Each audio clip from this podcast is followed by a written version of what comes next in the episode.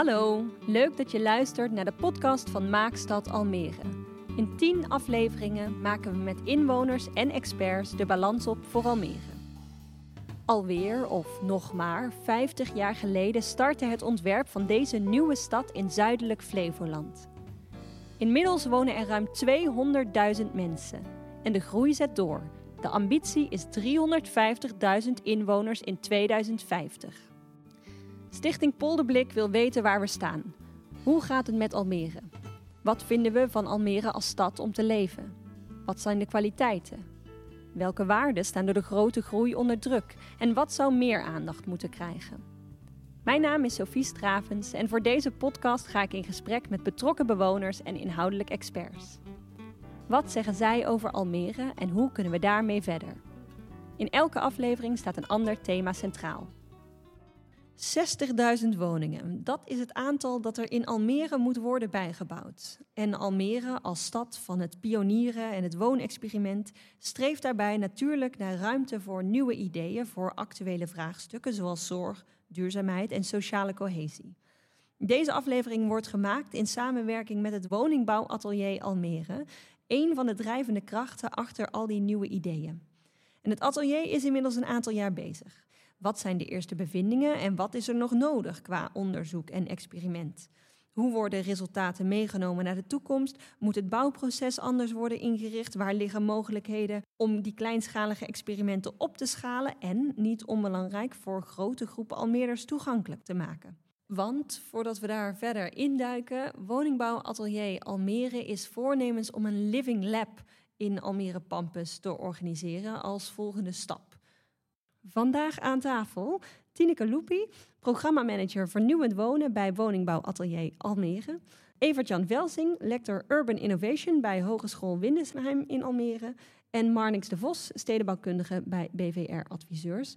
En onder andere heb je gewerkt aan Almere Duin. Fijn dat jullie er zijn. Leuk. In de kunstlinie hier, in dit cultuurcentrum, komen ook nog bezoekers naar de theaterzaal binnen. Dus misschien horen we die een beetje op de achtergrond. Maar wij gaan hier eh, vanuit deze ruimte aan het Weerwater een uh, goed gesprek houden over het woonexperiment. Evert-Jan, dan wil ik even bij jou beginnen, als dat mag. Lector Urban Innovation. We gaan het hebben over innovatie. Maar wat is dat nou precies in het kader ook van wonen? Innovatie is sowieso heel breed. En eigenlijk alles wat nieuw is, met wel als doel dat het waarde toevoegt. En ja, als het dan om wonen gaat, dan is die toegevoegde waarde natuurlijk een woning, maar ook een woning die prettig is om in te wonen. En een woning in een wijk die leefbaar is, of prettig om, om in te leven, om in te wonen, een fijne wijk. Leefbaar zeg je al, want ik moet bij innovatie ook vaak denken aan een beetje technische oplossingen. Sommigen zullen moeten denken misschien aan meer winst maken daarin. Nou, meer, meer winst maken is zeker voor bedrijven natuurlijk wel een belangrijk doel. Dat is ook wel een hele logische associatie met innovatie. Uiteindelijk is het natuurlijk het doel dat je producten maakt die ja, mensen ook graag willen hebben. Of oplossingen bedenkt waar mensen blij mee zijn. Dus je hebt wel die techniek nodig, maar daar gaat het niet om. Dat is meer een middel om dat doel te bereiken. En bij Urban Innovation kijken we juist ook zo breed naar innovatie, omdat we ook juist onderzoek willen doen van wat zijn nou eigenlijk die publieke doelen waarvoor we willen gaan innoveren. En kun je daar een voorbeeld van noemen? Ja, een voorbeeld van publieke doelen is bijvoorbeeld nou ja, dat je, uh, dat je ja, als het over woningbouw gaat, dat je anders kijkt naar materiaalgebruik. Dus dat je slimmer materialen gebruikt of materialen gebruikt die er al zijn, die uit sloop vrijkomen. Biobased materialen bijvoorbeeld, omdat die bepaalde eigenschappen hebben die heel prettig zijn in het, uh, in het woonklimaat. Ja, dat zijn aspecten waar je dan naar kunt kijken. Maar we kijken ook heel sterk naar wat gebeurt er eigenlijk in wijken. Dus uh, hoe is het nou om in de wijken hier in Almere te leven en te wonen? En um, ja, daar werken we bijvoorbeeld met field labs in, in Almere Buiten, in Almere Poort en Almere Haven. Dan ga ik even naar Tineke. Jullie werken met het woningbouwatelier daar ook al een tijdje aan hier in Almere. Wat is het nou geweest tot op heden? Wat zijn belangrijke projecten die jullie hebben gedaan? Waar staan jullie nu? Uh, ja, waar staan wij nu? We zijn inderdaad de woningbouwateliers 2014, 2015 opgericht als ja, een van de afspraken tussen het Rijk en de gemeente om aan de schaalsprong van Almere te werken. Dus inderdaad die 60.000 woningen, maar niet alleen de kwantiteit, ook de kwaliteit. En Almere heeft die traditie op gebied van innovatieve woonvormen. En wat in, natuurlijk in het verleden hebben we bouwreis gehad, prijsvragen. Dat waren vaak wel technische oplossingen, ontwerpoplossingen.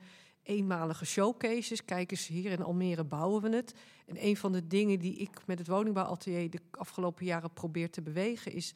Het gaat uiteindelijk, het fysieke product wat je oplevert, is wel die woning. We hebben de Tiny House Expo ontwikkeld. We hebben 27 wikihouses ontwikkeld in, uh, in Almere buiten. We werken nu aan de, de, eerste wooncoöperatie van Almere, de Binnenhaven, in Almere Haven. Dat gaat nou, ongeveer 100 woningen opleveren. En daarmee hebben we een aantal woners van Almere Haven een heel mooie nieuwe woonvorm. Maar uiteindelijk zit er voor ons die innovatie achter, die uh, ja, oplossingen aandacht voor lastige vraagstukken en ja, opgaven op het woondomein. Dat kan heel breed zijn. En we doen het niet voor die een, dat ene project, maar een oplossing te creëren die, die vaker gerealiseerd kan worden, waar anderen buiten Almere uh, ook iets aan hebben waarvan ze kunnen zeggen: Nou, dit is ook voor onze stad of voor onze doelgroep uh, interessant. Dat lukt. Soms, vaak, niet altijd. Uh, een van onze eerste projecten was de goedhuurwoning in Almere Poort. Daar gingen we iets, het is mij verteld hoor, want ik ben, was er toen nog niet bij betrokken.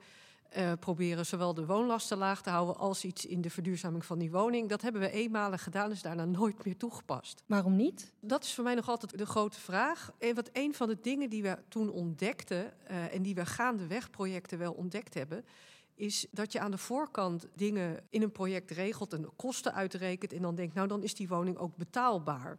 Uh, maar uiteindelijk wordt de prijs van een woning, de hoogte van de huur, de koopsom voor de tweede, de derde uh, bewoner niet meer bepaald door wat het ooit gekost heeft, maar ja, door de regels van het systeem en de markt. Dus die huren van die woningen gingen toch gewoon omhoog. En net zoals bij de Tiny House Expo, die woningen waren toch in één keer heel erg duur op funda. Dus dat is een van de dingen die wij gaandeweg geleerd hebben. Waardoor we ook anders kijken naar die thema's die we nu meenemen in onze experimenten. Je noemde al een aantal mooie voorbeelden die ik ook nog aan wil halen. En het stukje schaalsprong. Maar ik wil eerst nog even naar Marnix gaan. Stedenbouwkundige. Tineke noemde al hoe zij ermee werken. Het experiment, een aantal voorbeelden. Maar ook wat uitdagingen. Wat zijn volgens jou nou belangrijke thema's of uitdagingen om ook in Almere mee aan de slag te gaan? Ik denk dat, net als alle andere steden, werken we hier om een, een goede stad te maken. En een stad die voldoet aan ons dagelijkse leven. Dit is een heel sociaal-maatschappelijk vraagstuk vaak. Hè? Dus een van de uitdagingen die je, dan, die je dan eigenlijk ziet is... hoe kunnen mensen ook participeren om die stad te maken? Ik vind dat een heel interessant vraagstuk om altijd vast te blijven houden. Nou, daar kan je heel extreem in gaan. Hè? Daar wordt uh, gesproken over overheidsparticipatie als als een middel om niet burgerparticipatie, maar net dat stapje verder te maken door dat je als overheid nog meer luistert naar de mensen die het moeten gaan maken. Dat betekent dat je niet te veel aan de knoppen moet zitten. Als overheid of als ontwerper Je ook? moet niet helemaal van tevoren gaan bedenken hoe die maatschappij eruit moet zien. Dus je moet niet alles in regeltjes hebben vervat. Je moet het ook laten gebeuren. En je moet de goede vragen stellen aan de mensen.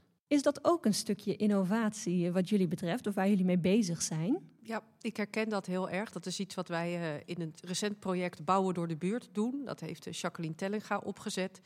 En dat gaat heel erg uit van, ja, de overheid heeft geen plan. Maar in uw wijk willen we woningen toevoegen op plekjes waar wij misschien nog helemaal niet over nagedacht hebben. Kleinschalig. Burgers van de wijk, als u een initiatief zou willen nemen, wijs een plekje aan en kom naar ons toe. En dat heeft tot nu toe gewerkt. We moeten nog helemaal uit gaan vinden of dat in, de, uh, in alle procedures. Waar staan jullie nu in het proces? Uh, we hebben 15 initiatiefnemers die druk bezig zijn hun plan uit te werken. En dat gaat voorlopig voorspoedig. Uh, en uh, hopelijk in het najaar uh, zijn ze zover dat het rond is, financieel. En dat ze naar de buurt kunnen toegaan om te zeggen, nou, we gaan dit echt doen. Hoog niveau van participatie. Heel hoog. En we hadden verwacht dat het van tevoren heel veel weerstand zou op gaan roepen. Want in Almere is inbreiding nou niet echt een van de favoriete onderwerpen van bewoners. maar het past heel erg bij ja, het mensen maken de stad. Het is heel erg Almeers eigenlijk. En ja, we doen het in Oosterwold ook wel, maar dan heb je over het algemeen de mensen met wat, ja, die meer gewend zijn initiatief te nemen. En hier doen we het in een wijk waar mensen over het algemeen gewend zijn dat de overheid alles voor ze regelt. Is dit een stukje innovatie ook? Urban innovation? Ja, natuurlijk is dat innovatie. Ja, ook heel interessant zeg maar, om te stimuleren dat, dat mensen, uh, om die daar zelf bij te betrekken. Dat past trouwens ook wel heel goed bij ja, hoe wij die rol van Field Labs en de rol van ons onderzoek zien. Omdat ook participatief aan te pakken en um, ja, ook te kijken naar de eindgebruikers, wat hun rol is en dat mee te nemen in dat hele proces. Ja, dat is uh, zeker innovatief en tegelijkertijd natuurlijk ook belangrijk om te kijken en te onderzoeken van wat is daar dan, daarvan dan de uitkomst. En de studenten van Windesheim hebben hier ook een heel belangrijke rol in gespeeld door de verbeelding. Want dat is echt heel belangrijk geweest hierbij. Hè. Wij kunnen het idee hebben en dan moeten alle planologische systemen op elkaar passen. Dat is voor ons de innovatie. Maar het ging pas echt leven toen een aantal studenten bouwkunde volgens mij bij Windesheim het ook, ook ja, tekeningetjes van hadden gemaakt van zo zou het kunnen zijn. En ja, dan merk je dat ontwerpkracht heel erg werkt. In Living Lab Almere Pampus zit die triple helix ook echt opgenomen. En je moet lachen. Ja, we gaan gelijk naar Living Lab Pampus. Living Lab, ja, toch even aanstippen, omdat ik hem daar zo mooi ook in vind zitten. Wat is nou dan ook daar de waarde in? Is dat voor Windesheim bijvoorbeeld, is dat dat stukje verbeelding of zien jullie nog andere rollen daarin? Ja, in, eh, kijk, een Living Lab staat of valt natuurlijk eh, bij de samenwerking met, eh, met onderzoeks- en kennispartijen. Want het is een onderzoeksomgeving. Je gaat iets toepassen, je wil ervan leren. Dus daar hebben we eh, ja, de kennisinstellingen, zeker hogescholen, hard bij nodig. Om ons mee te helpen de goede vragen te stellen, de goede kennis naar boven te halen, ook het onderzoek te kunnen doen. En de verbeelding kan er ook heel erg bij helpen. Dus eh, ja, zeker. Eh, maar we hebben heel veel partijen nodig als we, dat, als we dat gaan doen. Want dat is iets wat we als woningbouwatelier kunnen bedenken. Maar zo'n living lab op Pampus, waar je echt een... Ja, het idee echt een soort testdorpje... waar je in, in, in, in de vrijheid nog het een en ander kan doen... voordat er echt die grote wijk gebouwd wordt. Dat, daar, ja, dat, dat je daar op heel veel terreinen kan innoveren. Nou, je zei net, gaan we meteen eh, Almere Pampus in. Ja. Laten we nog eventjes uitzoomen dan. Er moeten 60.000 woningen bij in Almere, zei ik al in mijn inleiding. Dat is nogal wat. Er zijn er ook nogal wat. Almere was ooit een uitgestrekt land. Er was alle ruimte, alles kon, alles mocht, alles was mogelijk. Bij wijze van spreken. Inmiddels staat die ruimte toch iets meer onder druk. Er is wat minder plek. Er zit misschien iets meer tijdsdruk op. Hoe ervaren jullie dat in het kader van experimenteren? Blijft er nog wel genoeg ruimte daarvoor over? Nou ja, ik zou zeggen, juist in het kader van experimenteren is dat je grote uitdaging. En ik denk ook echt dat als dat de actuele opgave is waar we nu eh, aan werken in Nederland, dan moet je ook experimenteren in hogere dichtheden. Dan kan je niet zeggen, we doen het weer zoals Oosterwold. Oosterwold was een ander experiment. Er gebeuren mooie dingen, maar je kan er ook erg kritisch op zijn. Want ik vind drie woningen per hectare beantwoord niet aan de vraagstukken waar we op dit moment voor staan. Ja, je moet ook zeker experimenteren, maar ook op zo'n manier dat je daarvan leert en ja, dat, dat ook snel kunt op, oppakken, die resultaten. En dat is, ja, ik ben ervan overtuigd dat we daar ook met praktijkonderzoek aan bij kunnen dragen. En juist ook in die, nou ja, wat je zegt, die triple helix, of misschien nog meer dan, dan triple partijen daarbij te betrekken. Van, Quadruple, hè, dat de burger er ook Ja, bij, wat je natuurlijk, de net burger al ook. zei, inderdaad. Ja, toch? ja, Ja. En dan kun je experimenteren en testen en ook snel die resultaten weer aan de praktijk laten zien. En ja, ik vind dat ook wel het leuke zelf van praktijkonderzoek doen, want dan, ja, dan snijdt het mes eigenlijk aan twee kanten. Want je laat direct aan die partners zien eh, waar je mee bezig bent en wat eruit komt. En nou ja, daarnaast kun je dat ook weer delen met andere steden en andere regio's. En het Almeerse, dat vind ik echt eh, wat we in het woningbouwatelier hoog houden. Maar wat wij als woningbouw experimenten en innovaties altijd in de stad hebben gedaan, is het nooit apart zetten als ja, iets tijdelijks en een soort eh, ja, showcase. Het is niet de woning van de toekomst waar niemand eigenlijk in woont. Het is altijd reguliere gebiedsontwikkeling, gewone woningen waar mensen in hè, regulier in kunnen wonen. Living Lab Ampers wordt dan inderdaad voor het eerst eigenlijk een beetje anders. Er zijn ook de bouwreis geweest, de bouwexpo's. Zo zijn ook onze experimenten. Het zijn allemaal reguliere woningen, dus je experimenteert in de praktijk. Maak je de innovatie zo, hè, je creëert niet een soort reguliere zone waar dan alles maar mag. Want ja, dan kun je het nooit makkelijk opschalen en herhalen. Ja, want je moet je verhouden ook tot die bestaande stad en de context. Wat zijn daar dan bij de grote uitdagingen? Nou ja, de grote uitdagingen zijn wel dat die, hè, de stad ontwikkelt zich door. Maar vroeger had Almere wel heel veel meer plek waar nog gebouwd moest worden. Hè, waar ook inderdaad, eh, wat, wat ik merk wel ook in het stadhuis. Dat is nog steeds een van de lijnen waarin we werken. De stad die nog gebouwd moet worden, waar die maakbaarheid nog een beetje in zit. Maar we weten ook dat twee derde van Almere al er staat. En daar wonen mensen en daar gebeurt van alles en nog wat. En daar moeten we ook aandacht voor hebben. En dat slokt ook heel veel tijd en aandacht en eh, ja, ruimte op. En dat is terecht ook. En daarvan moeten we ook leren. Dat is niet iets waar, ja, waar we een beetje netjes voor moeten zorgen, maar waar ook opgaven zitten. Eh, en dat concurreert af en toe een beetje met elkaar. Ja, natuurlijk moeten we altijd slim bouwen, maar helemaal nieuw. Kijk, we hebben nu een enorme bouwopgave voor een probleem waar we nu mee zitten. Maar we moeten toch ook wel een beetje nadenken dat het probleem over 10 of 20 jaar anders is. En dat we die woningen weer kunnen aanpassen of ja, dat we ook kunnen aanpassen in de, in de plannen die we, die we gaan maken. Dat gaat over flexibiliteit. Hoe kun je dat dan meenemen? Want flexwonen, kan ik me daar dan iets bij voorstellen? Uh, dat je dus woningen bouwt die aangepast kunnen worden. Kan dat ook voor elke doelgroep? In een eerdere aflevering hadden we het over ook ouder worden in Almere. Er is nu bijvoorbeeld veel vraag naar woningen voor ouderen. Over een aantal jaar kan het weer anders zijn. Is dat juist iets waar je dan met flexwonen op in wil zetten? Ja, flexwonen kan je gebruiken voor heel veel doeleinden. Hè? Uh, uh, waar ik nu aan werk is een, uh, een vluchtelingendorp voor Oekraïners. En dat wordt gecombineerd met woningen voor spoedzoekers. En blijft dat dan ook staan? Nou ja, het is tijdelijke bouw, hè? maar ja, tijdelijke bouw, die woningen, dat, die voldoen aan het bouwbesluit. Die dus woningen, de kwaliteit zit erin? Die kunnen 50 jaar meegaan. Dus we noemen het flexwoningen. En het zijn ook producten die prefab gemaakt worden. Maar stiekem zijn het gewoon hele goede woningen die energie-neutraal zijn, uh, die van hout gemaakt zijn, waar je een groen dak en zonnepanelen op kan zetten. Dus het voldoet eigenlijk aan heel veel vragen en wensen die we nu hebben. Maar ja, je kan je toch, toch niet voorstellen dat we alles vol gaan zetten met flexwoningen. Dit heeft een enorme kwaliteit. Zijn er dan ook al plannen om dat te borgen? Nou ja, dus zo'n pilot uh, waar ik dan aan werk hè, voor die Oekraïners, dat gaan we de eerste komende jaren mogen zij daar mooi wonen. En we gaan dat zo snel mogelijk combineren met spoedzoekers. Die woningen op die locatie mogen er tien jaar blijven. En misschien een paar jaar langer. En dan kan je de woning optillen en dan kan je weer ergens anders neerzetten. Dus dat is de woning op zich. Wat je achterlaat is een buurt waar een landschap heeft kunnen groeien. Hè, want zo ontwerpen we het. We ontwerpen een landschap waar een school zich heeft kunnen vestigen. Want er waren voldoende kinderen om een school te hebben. En waar een hele ondergrondse infrastructuur zit, ja, dat zijn allemaal investeringen. Dus als je gaat nadenken over alles wat je, ook al bouw je het voor de tijdelijkheid, er zit gewoon permanente waarde ben je aan het toevoegen. En die wil je waarborgen. Dus dat zou ik ook zeggen in Pampus. Ja, je gaat toch niet een pleidooi houden voor een circulaire buurt en vervolgens alles weer afvoeren, omdat de gebiedsontwikkeling gaat beginnen. Dat kan toch niet? Nee, nee, dat zou ook niet mijn opzet zijn. Hè? Want dat is hoe we flexwonen tegenwoordig vaak zien. Hè? We, uh, nou ja, de containerwoning is inmiddels doorgeëvalueerd naar de modulaire uh, woning waar je prima inderdaad uh, in kan wonen.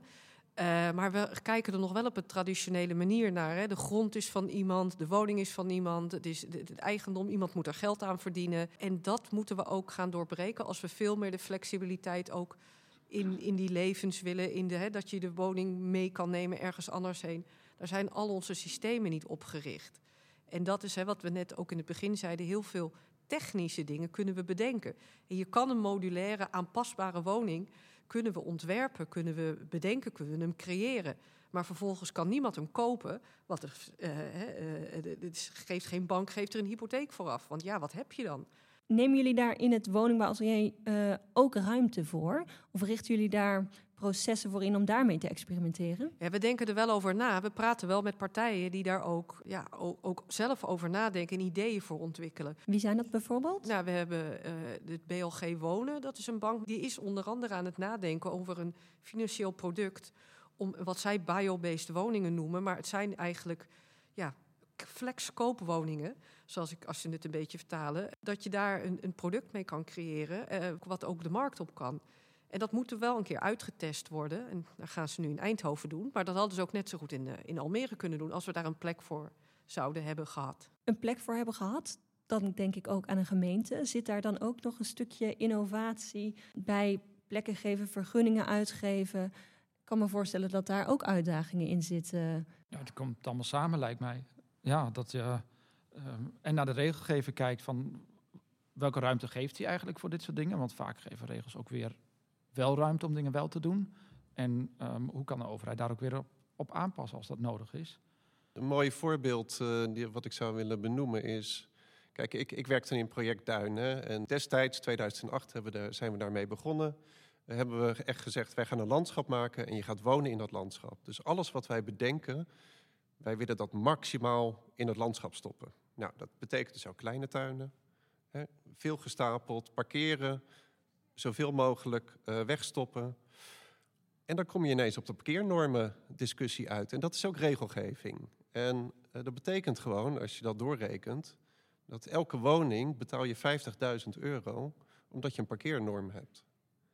En dat vind ik heel zorgelijk, hè? dat we daar in onze automatische piloot altijd mee doorgaan. En die 50.000 euro, dat zit dan gekoppeld aan die parkeernorm. Want Ja. de parkeerplaats kost zoveel geld. parkeerplaats kost 25.000 euro. Je moet er twee bouwen voor een woning.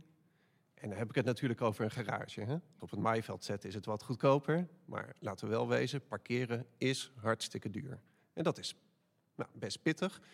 En dan krijgen we natuurlijk altijd te horen, Almere is een autostad. En dan ben ik erg teleurgesteld. Want ik denk van ja, als we altijd dat blijven herhalen... dan ga je er ook niet komen. Ja, ik ben natuurlijk een pleidooi aan het houden. Hè? Ander soort mobiliteit Het lijkt me ook dan een, een thema om op te innoveren in Almere. ik noem Almere toch nog een beetje suburbaan, hoewel het echt al stedelijke plekken heeft. Maar we zien het toch nog echt als een suburbaan gebied. Laten we nou eens een buurt maken, een experiment doen, waar we geen auto's toestaan. En dan vind ik het interessant worden. Want, oh ja, en we moesten ook nog compact gaan. Hè? Ja, deelmobiliteit, hè, dat soort dingen kun je zeker mee gaan experimenteren. Dat is wel waar je inderdaad tegen, te- niet alleen tegen regels, maar ook tegen een hele sterke cultuur oploopt.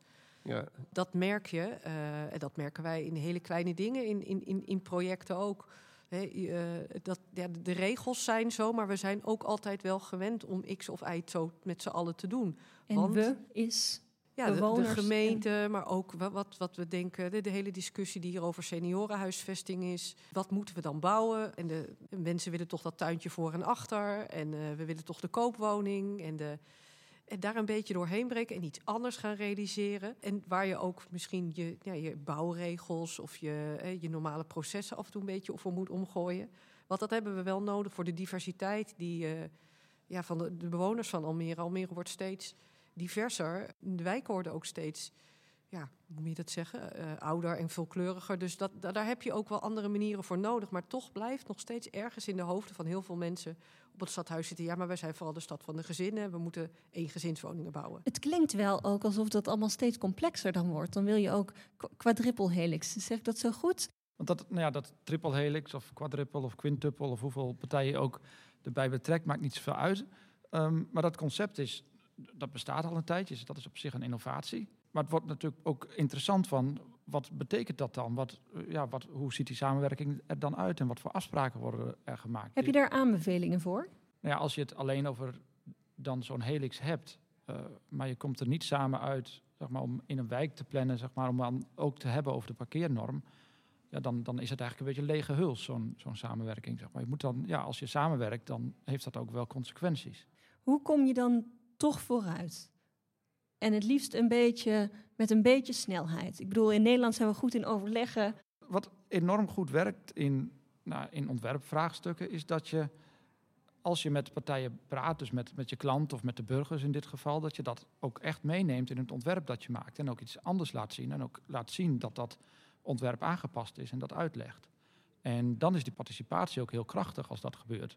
Kijk, als je er naartoe gaat en je vertelt het, je luistert en je doet er niks mee, ja, dan had je het net zo goed niet kunnen doen. Maar Nee, het is echt iets wat je helemaal in het begin al, al als, als, als piketpaal stevig in de grond moet doen. Want achteraf krijg je hem niet gerepareerd. Achteraf dan, dan is het toch, ja, maar we hebben hier gewoon een, hè, hoe mooi het ook is, een gebiedsontwikkeling. En die moet voldoen aan, aan onze RO-procedures en normen. Maar als je condities in het begin stelt, dan weet iedereen die daar komt te wonen, oh ja, ik kan helemaal geen autoparkeerplaats hebben. En wie stelt dan die condities in het begin? Ja, dat doe je als gemeente, dat doe je als ontwikkelaar, dat doe je hè, binnen die samenwerking. Ga je zeggen, en hier gaan we het op deze manier doen. En dat gebeurt ook in Nederland. Hè? In stationsomgevingen, daar werken we met 0,5 parkeerplaatsen per woning of helemaal niet. Hè? Waarom zouden we dat niet eens een keertje kunnen proberen midden in de polder? Ik denk wel dat hè? kan hoor, maar het vergt, het vergt de lef van de gemeente, niet alleen van mijn collega-ambtenaren, maar het vergt ook heel erg terug recht houden van de politiek, dus de wethouder, een echt een bestuurder die dit durft, een, eh, een raad die daarachter gaat staan. Uh, en zegt: Oké, wij, wij durven dit experiment of wij gaan dat in, een wijk doen. En dan is het de opdracht en dan ga je het creëren. Een van de dingen die ik ook wel geleerd heb, is dat we niet te lang moeten blijven soebatten onder, onder ons. Want er zijn altijd regeltjes uh, waarvan hè, er komt altijd wel iemand. Ja, maar zo doen we dat in dit proces. Maar als je een goed plan hebt wat aansluit bij wat de samenleving in, Al, in Almere wil ja, dan sneller uh, toch de politiek een uitspraak erover laten doen. Dat hebben we bij Binnenhaven gezien natuurlijk. Daar heeft de raad echt unaniem mee ingestemd. Heeft een paar jaar geduurd. Ja. Want dit gaat over de uitkomst van een Who Cares prijsvraag. Ja. Een hofje waarin mensen samenwonen. De Binnenhaven inderdaad. Er is nu, uh, nou, het is er doorheen gekomen, dus er is een eerste go in ieder geval. Wat zijn dan toch lessen die daaruit geleerd zijn? Want het is er nu door na een aantal jaar. Kan dat de volgende keer sneller, denk je? Het kan zeker de volgende keer sneller, sowieso omdat we nu weten waar we eigenlijk tegenaan lopen als we dit soort processen doen. Wat is dat bijvoorbeeld? Uh, nou ja, dat de, de, de, gemeente gewoon geen kader heeft uh, voor het werken met dit soort burgerinitiatieven die ja, tussen wal en schip vallen. Geen... Het gaat om bestemmingsplannen. Ja, en, en ook hè, hoe, wat voor grondprijs moet je überhaupt daarvoor berekenen. Het is geen corporatie, het is geen individuele koper, het is geen belegger. Wat moet je daar dan mee doen? En daar hebben we heel lang over gesteggeld. Hebben we ook al wel vrij snel een soort oplossing voor gecreëerd. Maar uiteindelijk is er door de vasthoudendheid van een aantal wethouders geweest... dat die zeiden, oké, okay, en nu is het genoeg geweest. Wij geloven hierin, wij gaan dit voorleggen aan onze collega's... en vervolgens aan de gemeenteraad. Willen jullie dit? En als dat niet gebeurd was, dan had ik waarschijnlijk nog steeds met mijn uh, collega's van de andere afdelingen uh, overlegd over waarom we dit dan toch wel zouden moeten doen. Ja, het is allemaal erg geïnstitutionaliseerd als je het zo vertelt. Hè? Dat, ja, uh, nou en dat, ja, dat is de, we weten allemaal ja. dat dat de werkelijkheid is. Ja. Maar we weten ook dat er nu heel veel mensen zeggen... ja, we moeten het nu anders doen. We kunnen niet hè, elke keer maar die enorme ruimtebeslag... die er op wegen ligt, hè, om nog, nog even op dit thema door te gaan blijven continueren als we eigenlijk weten dat we veel liever een leefstraat hebben waar kinderen kunnen spelen, waar we ruimte voor groen hebben. Je krijgt ontzettend veel terug als je een aantal primaire keuzes maakt. En dat weten we eigenlijk allemaal wel, maar we handelen er nog niet naar. Dus dan denk ik, hé, hey, als we gaan experimenteren. Ja, en dat moet je dan aantonen, hè? want er wordt toch nog wel veel gedacht. Ja, we kunnen die straten ook een paar parkeerplaatsen neerzetten. Dan levert het financieel nog wat op. Dat denken, dat moet je ook veranderen. Hè? Dat de kwaliteit die je creëert misschien niet in directe euro's terugkomt, maar wel in de leefkwaliteit en van de wijken die je dan creëert. Maar eh, vertel dan die nieuwe bewoners van, joh, in deze wijk doen we het zo. Het is niet anders. En je krijgt deze voordelen daarbij. En laten we wel wezen, we hebben fantastische bussensystemen in uh, Almere. Je hebt hartstikke goede uh, treinstations. Fietspaden is fantastisch geregeld. Dus ik zou niet weten waarom het hier niet kan. En wie beslist dat dan? Zijn dat de stedenbouwkundigen? Die zeggen, hey, dit is het plan, dit moeten we gaan doen? Nou, dat doe je toch in die mooie samenwerking met z'n vieren. Maar uh, laten we het dan niet te ingewikkeld maken. Hè? En wat is niet te ingewikkeld maken? Er te veel over praten. En over de ja-maar-vraag stellen. En wie zit er aan tafel? Overheid, universiteiten, bedrijfsleven, ontwerpers zou ik erbij zetten. En niet te vergeten, gewoon echt, doe er uh, inwoners bij. Die, die horen daar gewoon... En die, die mensen die er wo gaan wonen, of die er willen wonen... Joh, maak een lijst met mensen die graag in dit experiment willen wonen. Als ze weten wat die condities zijn die daarbij horen. Ja, zeker. Ja, en ik denk dat we, nou, het is geen universiteit, maar een hogeschool dan in, in Almere. Maar Kennisinstelling. De onderzoeksaanpak is uh, in de basis absoluut. hetzelfde. En ja, juist ook wel luisteren naar die burgers en uiteindelijk wel een besluit nemen. Dat, dat deel ik met je, maar, maar wel ook gewoon die heel goed betrekken. Nu zijn er heel veel jongeren die gewoon schreeuwen om een, om een woonplek. En ja, dan hoop ik toch niet dat de discussie gaat om, om een parkeerplek, om die geld oplevert, maar dat we er ook over nadenken van hoe kunnen we ja, nou voorzien in hun behoeften. Tineke, als ik naar jou kijk en je hoort dit aan. Nou, vijf partijen, als ik zo even tel, dan om tafel. Uh, hoge ambities, veel woningen, wil op duurzaamheid, sociale cohesie. Zijn er experimenten of komen er experimenten om op deze manier dat aan te pakken? En ik ben met name benieuwd dan naar het proces toch wel. In Living Lab Pampus moeten een heleboel van dit soort dingen gaan, gaan landen. Dat we inderdaad samen met een heleboel partijen die willen, die aan de voorkant zeggen: wij willen ook die innovatieve wijk van de toekomst verkennen met z'n allen. Uh, dat zijn inderdaad de kennisinstellingen, de ondernemers, uh, partijen met innovatieve ja, producten of diensten in gebiedsontwikkeling, maar ook hopelijk uh, burgers. Eh, dat we samen daar aan de slag gaan. En hoe dat precies er gaat uitzien. Je kan je voorstellen dat je dingen met, uh, met materialen gaat testen. We zitten hier nu inderdaad met een aantal experts aan tafel. Kunnen we een aantal concrete adviezen geven? Dit zijn de randvoorwaarden en condities waar we mee moeten werken. Is dat een parkeernorm nul? Ja, laten we maar. Dat, dat is een mooie eerste. En een, een, tweede zou ik zeggen, doe het compact. En wat is compact? 50 woningen per hectare. En hoe ziet dat eruit? Is dat, hoog? nee, hoeft niet hoog te zijn hoor. Uh, zolang we ook uh, inboeten op uh, hoe groot onze tuin mag zijn. Hè? Die auto die hebben we al opzij geschoven, dus die ruimte hebben we al gewonnen. En dan kan je in drie lagen. Parkeernorm 0, 50 woningen per hectare. Hebben we nog meer adviezen? Nou, ik denk dat er veel mooie voorbeelden zijn van hoe dat kan en hoe het beter had gekund. Zou je er een aantal kunnen noemen, goede voorbeelden? Ik was op een conferentie in Berlijn over duurzaam bouwen. En dan hoor ik voorbeelden van circulair bouwen in Zweden. Um, maar ook juist van een hele aanpak waarin bewoners heel erg betrokken zijn in, in Noorwegen. En ook in Duitsland verschillende wijken waar ze juist met die hele lage parkeernorm werken. Of dat op een andere manier weten te organiseren. En in Nederland zijn die er trouwens ook. Wat jij zei rondom de stationsgebieden wordt op die manier gedacht. Nou ja, daar kun je natuurlijk van leren. En daarnaast ook wel heel belangrijk om dat proces goed in te richten. Dus dat je niet alleen maar een, nou, dat je geen tentoonstelling krijgt, maar echt een experiment. Dus dat je het ja, ook, ook een innovatieproces inricht. Dat je uit die resultaten kunt leren en dan ook resultaten hebt die je kunt benutten. En hoe ziet dat eruit? Hoe kunnen we dat borgen eigenlijk? Die lessen die we uit zo'n experiment halen? Nou ja, dat, dat doe je als je onderzoek doet. Maar als je praktijkonderzoek doet, dan, nou ja, dan deel je natuurlijk wat je ziet in de praktijk en tegelijkertijd leg je ook vast wat er is gebeurd. Tegelijkertijd moet je natuurlijk wel ook die betrokkenheid hebben van al die, nou ja, van die triple, quadruple helix partijen die ook zeggen van ja, we gaan er ook wat mee doen. Zeg maar. We, we, dat is ook weer de basis om verder te gaan. Precies, en het is heel belangrijk dat we partijen betrekken straks bij dat Living Lab die niet nog misschien helemaal aan het begin van de keten staan met een goed idee. Het moet, zij zijn al stapjes verder en willen het Living Lab gebruiken om nog een aantal testen te doen. Maar zij zijn zelf de partijen die als het slaagt, het ook kunnen opschalen dat is ook wel iets wat wij van deel van onze experimenten geleerd hebben, die heel veel in particulier opdrachtgeverschap zijn. Het concept kun je wel herhalen.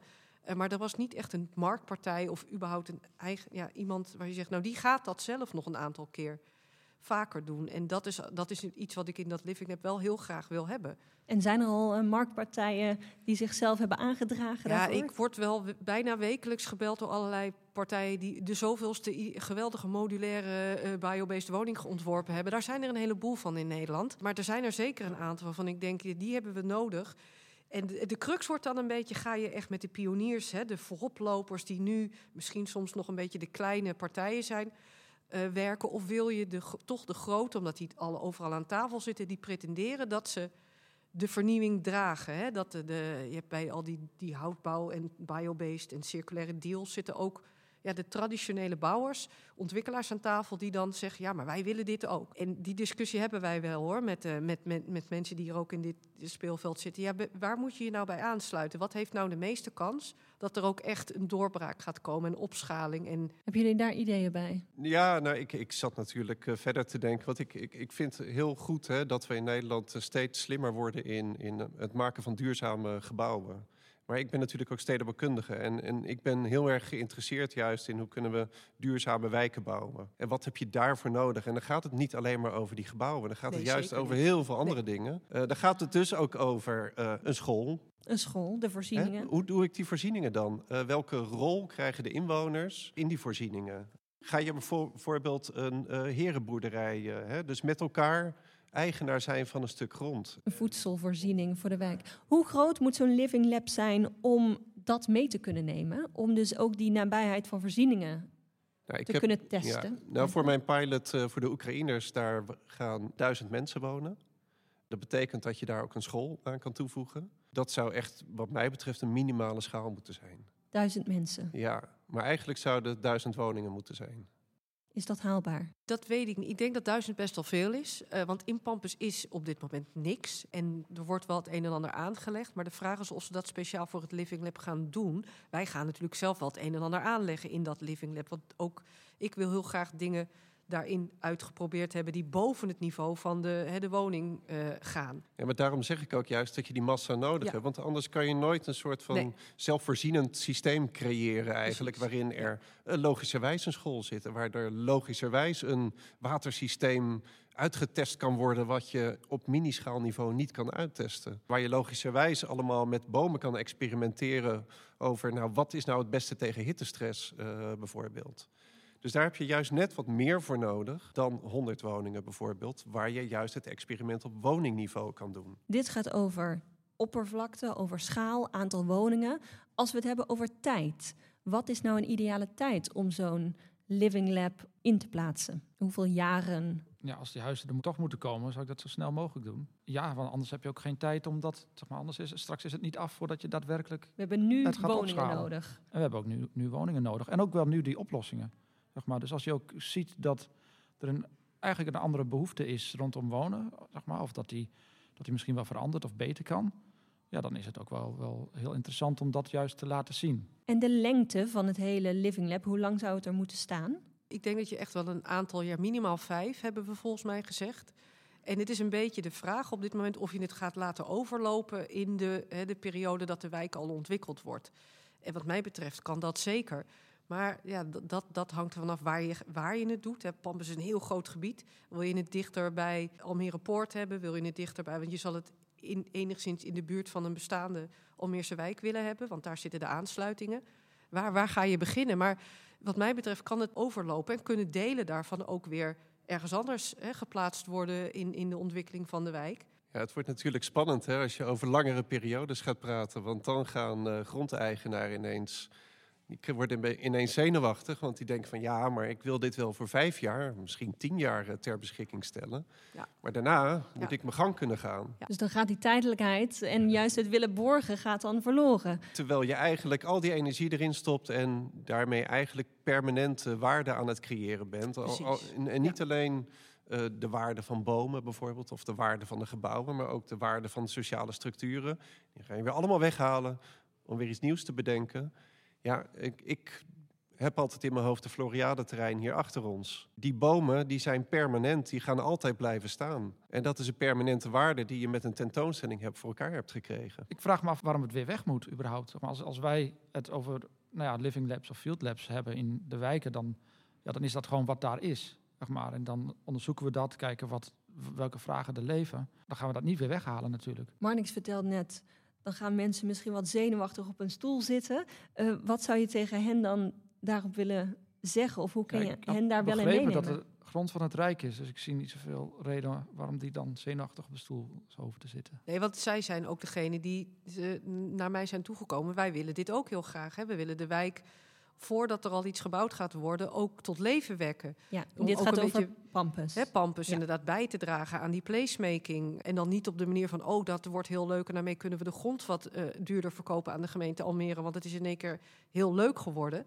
Eh, Dat hoop ik niet, want dat zou doodzonde zijn. Ik denk dat je er ook een andere manier van eh, gebiedsontwikkeling... dan alleen maar zoveel mogelijk geld ma- meemaken, dat, dat dat daarbij hoort. Dat is ook iets leuks om, om mee te gaan, over na te gaan denken. Dus hier is die dreiging minder, zeg je. Ja, kijk, de enige dreiging is hè, als er op een gegeven moment andere ideeën komen over de ontwikkeling van Pampus. Of we gaan het heel snel doen of juist veel later, want er komt geen IJmeerverbinding of zo. En dat is allemaal, dat heb ik niet in de handen, want ik zit niet aan die tafels. Maar de mensen bij het Rijk eh, wel. En die, eh, eh, ja, daar er zijn wel eens af en toe andere ideeën over. Maar daar moeten we ons aan de andere kant ook, denk ik, niet te veel van aantrekken. Want dit idee is aan het leven. Het maakt mensen enthousiast. Hè? Iedereen heeft er zijn eigen associaties op dit moment bij. Is allemaal prima. We zitten nu in de fase waarin we dat allemaal aan het ophalen zijn. Maar waar we een, ja, op een gegeven moment zo'n gaaf verhaal neerzetten. Waar eigenlijk iedereen van zegt: ja, nee, natuurlijk, dat gaan we doen. Dat het eigenlijk de vraag niet meer is of we het gaan doen, maar wanneer. En wat mij betreft gaat zo snel mogelijk. Want we kunnen inderdaad volgens mij makkelijk beginnen met wat tijdelijke woningen in modulair. Nou ja, en dan breid je dat langzaam uit. Zo kun je zeggen, nou, het is gelijk al nuttig, want we kunnen er mensen huisvesten. Ik zou ook wel morgen beginnen met eh, het ontwerpatelier dan gelijk eh, inschakelen. Hè. Begin maar alvast met tekenen, met eh, het genereren van ideeën. En het idee van zo'n living lab is ook niet dat je iets tijdelijks maakt waar je dan naar kunt kijken dat het dan weer weghaalt. Het is echt een, een onderdeel van de ontwikkeling van een stad. En die stad, ja, die ontwikkeling ontwikkelt zich natuurlijk constant. Dat zie je hier in het centrum, denk ik, prachtig, zeg maar, hoe het centrum van Almere zich de hele tijd of al jarenlang ontwikkelt. En dat is ook voor zo'n wijk zo. Zeg maar. Het is niet dat je dat doet en weer weghaalt en dan pas begint. Laten we dan inderdaad even kijken naar de overkant van het water waar we hier aan zitten, de Floriade. Dat is echt een tijdelijk evenement geweest. Tijdelijke bebouwing. Kijk, de bomen die blijven staan, maar veel van de paviljoens die gaan weer weg. Durven jullie al voorlopige uitspraken te doen over wat de Floriade nou heeft opgeleverd? Het was natuurlijk, hè, even side note, het was niet de bedoeling dat het tijdelijk werd. Het was namelijk de bedoeling dat er eigenlijk al woningen werden neergezet, maar die dan tijdelijk paviljoens waren. Dat is niet gelukt.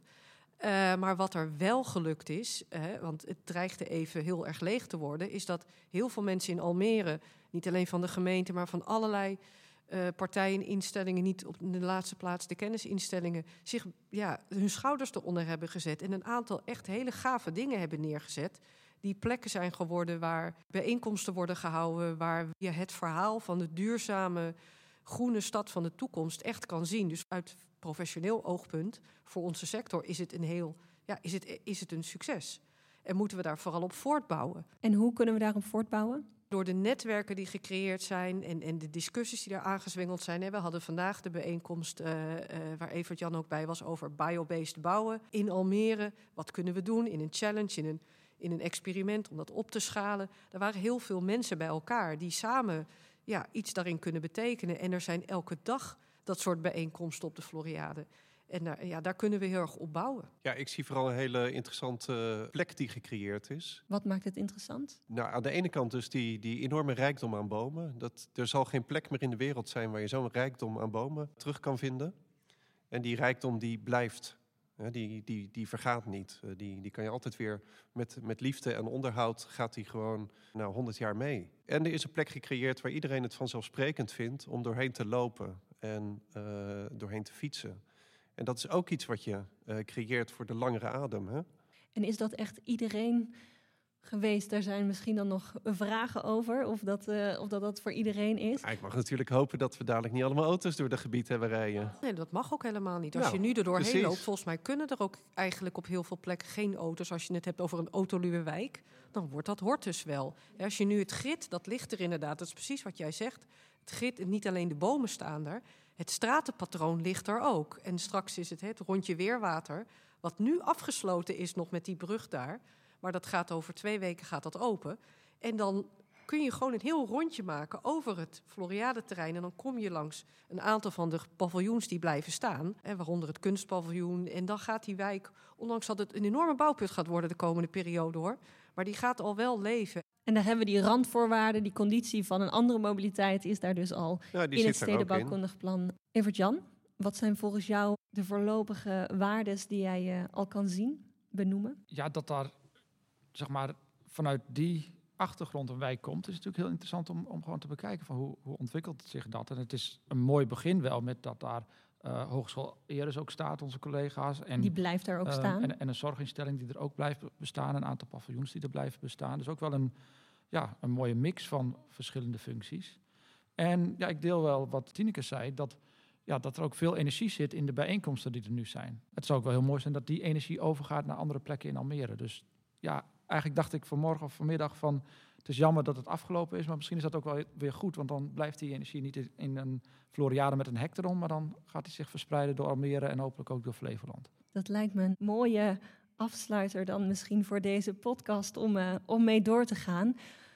Hebben we alles besproken? Vast nog niet alles in deze kleine drie kwartier. Helemaal niet. Helemaal niet. Hebben jullie dan nog één laatste korte uitsmijter om mee te geven voor Almere als advies voor het woonexperiment? Wat ik altijd zeg, je moet echt de ruimte, hè, letterlijk en figuurlijk. We hebben in Almere nog best wel veel ruimte, maar die moeten we blijven houden. En in de inzien dat de innovatie daar kan landen en tegelijkertijd eh, een bijdrage kan leveren aan de grote opgaven die we, die we hebben. Maar als we die ruimte maar houden. En de ruimte is dat fysiek? Is dat fysiek, in regelgeving? Ja, precies in alles, maar ook in ons, hè, in ons denken, in ons doen. Van dit is iets wat heel erg bij ons past bij echt Flevolandse Almeers is om dat te doen. Uh, en, en, en, en dat houd is, dat uh, houd dat vooral vast. Ja, de, nou, natuurlijk de vrije pi- pioniersgeest. Hè, dat, dat is iets wat, eh, wat in de polder eh, hier in Almere heel, heel mooi zichtbaar is. In, in, nou, hier in het centrum is natuurlijk ook een bijzonder experiment. En, hè, de, de woningbouwexperimenten zijn dat geweest. De Floriade is dat. Hou dat vast inderdaad.